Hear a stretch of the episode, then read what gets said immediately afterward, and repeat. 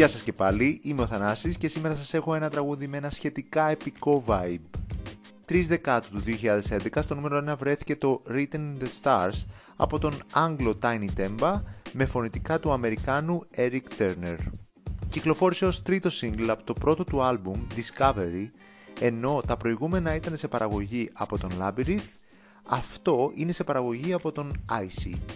Σύμφωνα με τον Temba, είναι ένα πραγματικά παθιασμένο κομμάτι και μιλάει για τον αγώνα που αντιμετωπίζει. Νιώθει πως είναι κατάλληλο κομμάτι για να παίζει σε φεστιβάλς. Κάτι αντίστοιχο σχολίαζαν και οι κριτικοί της εποχής, χαρίζοντάς του 4 στα 5 αστεράκια. Το βίντεο κλιπ είναι γυρισμένο στη Νέα Υόρκη, με τους τραγουδιστές να το ερμηνεύουν σε μια ταράτσα, ενώ ταυτόχρονα δείχνει ένα μικρό αγόρι που επηρεάζεται από την οικονομικά ασταθή ζωή της μητέρας του. Τρώει bullying από τους φίλους του και βυθίζεται στο βιβλίο του. Έγινε το δεύτερο νούμερο 1 του Temba στη Βρετανία μετά το Pass Out, κερδίζοντας το Just the Way You Are από τον Bruno Mars. Στην Αμερική κυκλοφόρησε ως πρώτο single για τον ίδιο και έφτασε μέχρι το νούμερο 12 του Billboard Hot 100.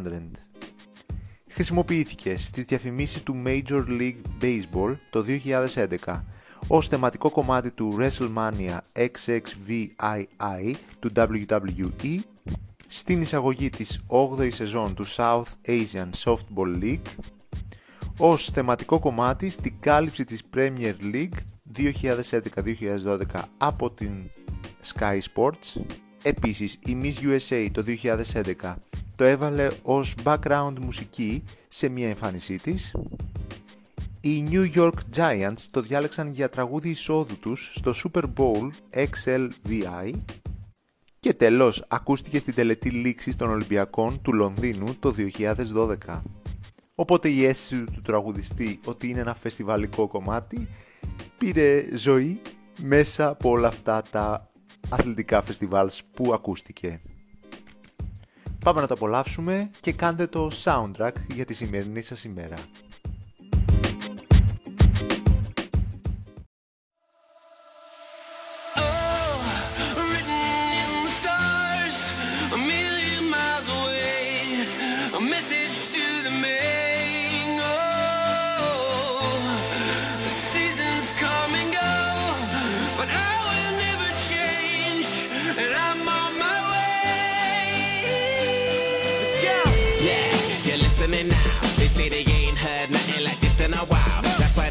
Song on so many different dials. Cause I got more hits than a disciplined child. So when they see me, everybody barack, baracks. Man, I'm like a young gun, fully black, barack.